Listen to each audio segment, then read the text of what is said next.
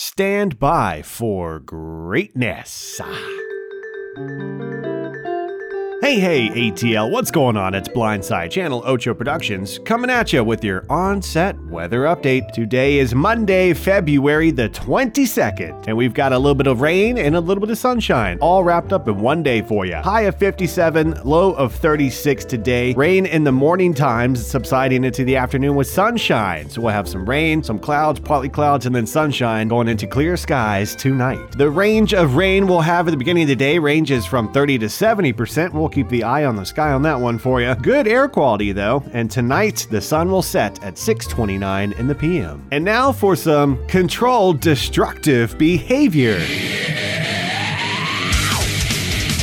News, or therapy to some. When we all get a little stressed, we turn towards our avenues of therapy that help alleviate our stress, whether that's yoga, meditation, or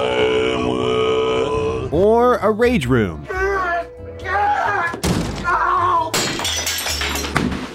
Wait, Blindside, rage rooms already exist. Yes, you are correct, listener, but this one I'm talking about is special. Special because it involves a therapeutic aspect during these pandemic times, according to its owner and thirteen-year licensed therapist, Yashika Bud. This is California's first and only rage room to incorporate a therapeutic aspect. A lot of people really find that they're really overwhelmed by, I can really break things. And, you know, like there's no consequences for that. Or is it Buddy? It's spelled B U D D E. You decide.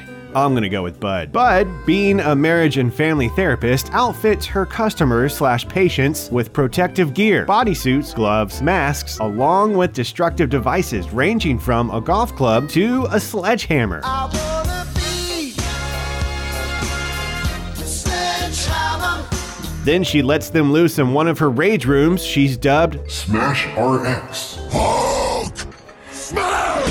And it's all tucked away in Westlake Village just outside Los Angeles. Sounds to me like a wonderful place to obliterate objects for fun. I don't know, like a printer.